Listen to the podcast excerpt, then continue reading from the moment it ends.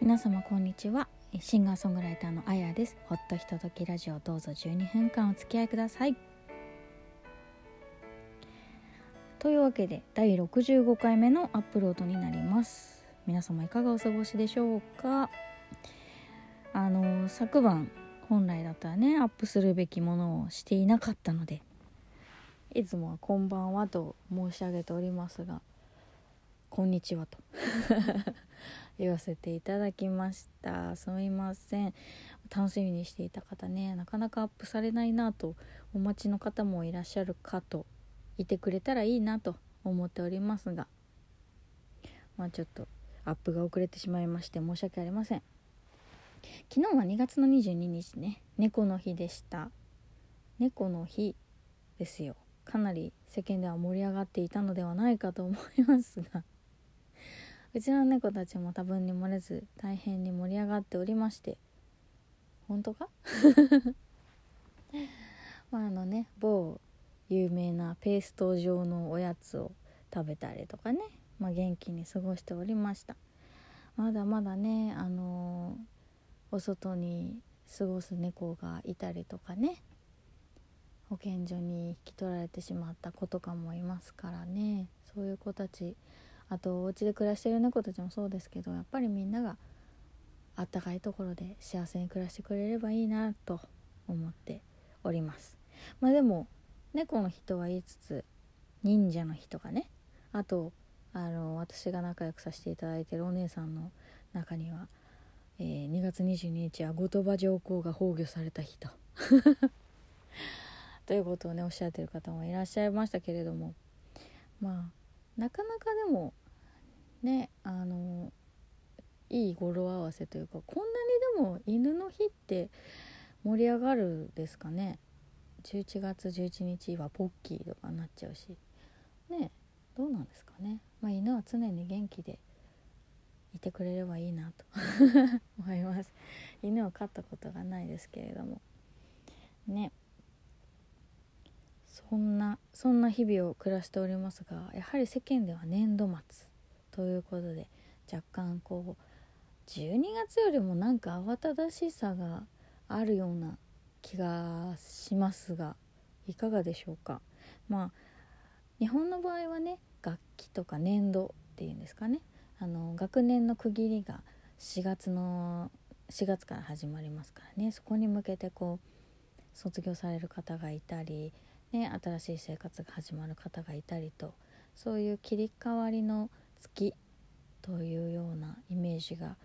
ありますのでね、まあ、あとはあれですねお花が結構咲き始める時期ですね。梅だったり桃も咲いてたりとか。ねもうちょっとしたらきっと河津桜が咲き始めてで桜の季節になってね。やっぱり花は好きですしなんとなくこうせなんだ世界の空気が緩くなるというかね暖かくなってくると優しい雰囲気が漂うような気がしますのでね。なんか早くお花もねたくさん見られる日が来るといいななんて思っておりますが。まあ先日そんな中私はですね隅田北斎美術館に行ってまいりました、まあ、こちらは今企画展として北斎 ×100 人一首という展示をされていました、まあ、もう皆様ご存知葛飾北斎といえばという感じではあると思うんですけれども結構北斎はですね版画だけではなくて肉筆画も結構残していらっしゃいました。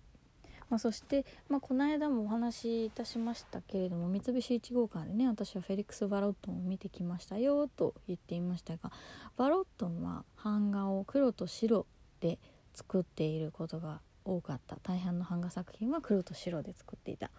ただあの北斎のような、えー、作家はですね版画とはいええー、版画を作るのにもですねいろんな人が関わっていて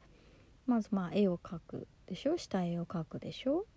でそれを木版に彫るじゃないですか。で木版に彫るのもねこれあの常設展の方にあったんですけれどもパーツに分けて彫るんですよね。そう例えばあの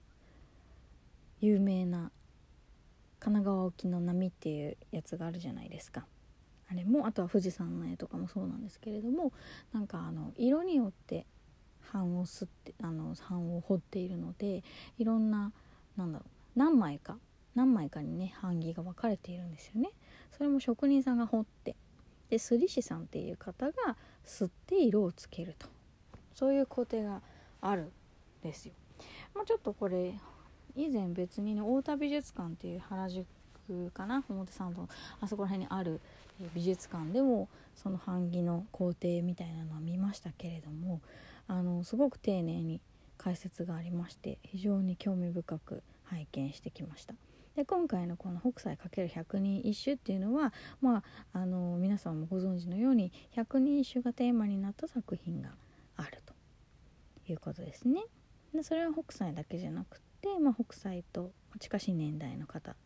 が作ったものとかもありました。でねあの私がすごく面白かったと思ったのはですねその百人一首をあの絵解きをするんですよ。百人一首ってまあね難しいじゃないですか。なんだ結構有名な句って言ったら「天の原振り裂け見れば春日なる三笠の山に入れしつきかも」で安倍の仲間の歌ですけれども、まあ、これとかを例えばあの情景をね絵にして北斎が版画としてね作るというものなんです。今まあ今ちょっと適当に歌を読んでしまいましたけれどもただその「百人一首」を「乳母が絵解き」っていうねタイトルのあの連作がありましたそう、まあ、錦絵なんですけどこれはねあの百人一首を絵で説明するっていう趣旨のものなんですけれどもなんか百人一首の情景を改めてイメージで見せてもらうというのは非常にね分かりやすいというかね。あこういう風景を見てこうやってあの歌を読んだんだなと思うようなね面白さがありました。とっても良かったですね。あとまあこれは有名ですけど北斎漫画っていうのがありまして いわゆる漫画なんですけれどもなんかちょっと滑稽な絵だったりとかね面白い絵だったりとかっていうのをこうまとめた冊子みたいなもうレプレプリカがあったりとかね面白かったです。この企画展については、まあ、百人一首をテーマにした作品を集めているということではあったんですけれども百人一首って結構みんなが知ってるというとやっぱり小倉百人一首ですよね。ただそれだけではなくて実はいろんな百人一首みたいなのがあったんだよみたいな話もありました。まあ、強化百人一首ねちょっとこうなんだろうな面白おかしくした百人一首まあ100人ではなかったですけれどもそのそれをまとめたものとかもありましたね。で私はこうやっぱり歌歌歌詞をね書くときにちょっと百人一首読んでみたりとかいろいろしてね作ったものもありましたけれども。であと今朝ドラマ朝ドラの NHK の朝ドラのテーマでも短歌がね結構出てくるんですよね。そう。でそのドラマにこうしてあの俵町さんがツイッターで 短歌を読んだりとかされていたりしてその短い言葉の集まりの中でどれだけのことをこう言えるのか、まあ、何かを人の心に残すのかみたいなのは非常にね百人一首でも短歌でもあの共通するところがあるんじゃないかなと思ってます。歌詞を作るにしてもそうですけれどね。まあさすがにあの短歌とか俳句のような短さでは曲にはならないので、まあ、そういったものをこう積み重ねるようなね形にして、まあ、作詞をするんですけれども、まあ、私はやっぱりこう目の前に絵が浮かぶようなものを描きたいなとは思っています。誰かが経験したようなこと、まあ、私が経験したことでもそのことを書くことによって、まあ、全部が自分の経験ではないですけれどもね。なんか誰か他の人が読んだ時にあああるあるって思ったりとかもうすぐ自分にも起きたようなこと共感性のあるものを残してみたいなと思ってはいるんですけどね。なかなか難しい。でもまあこれは個人的なことですけどその美術館に行った後にですね、まあ、桃園の親類がいるんですけどもね。長らく本を絵本を作っていた人だったんですけどね。その方に会っていろいろ話を聞いたりなんか面白かったですね。本を作るっていうのはどういうことなのか。特にその子どもの本絵本を作るっていうのはどういうことなのかっていうのをちょっと聞いたりとか、まあ、その方も非常に美術が好きなのでお家に飾ってある絵の話をしてくださったりとかね。あと好きな、あのー、アーティストの絵を画集をね見せてくれたりとかそんなことをしながらお話をしてきました。まあ今今までそんなにこ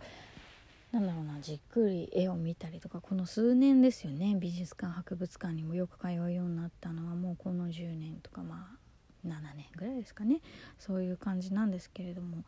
うんやっぱりそういうものって表すものは違うけれども根底にあるものは同じなのかなとちょっと思ったりとかしながら。私の拙い歌も誰かに届いたらいいな。何か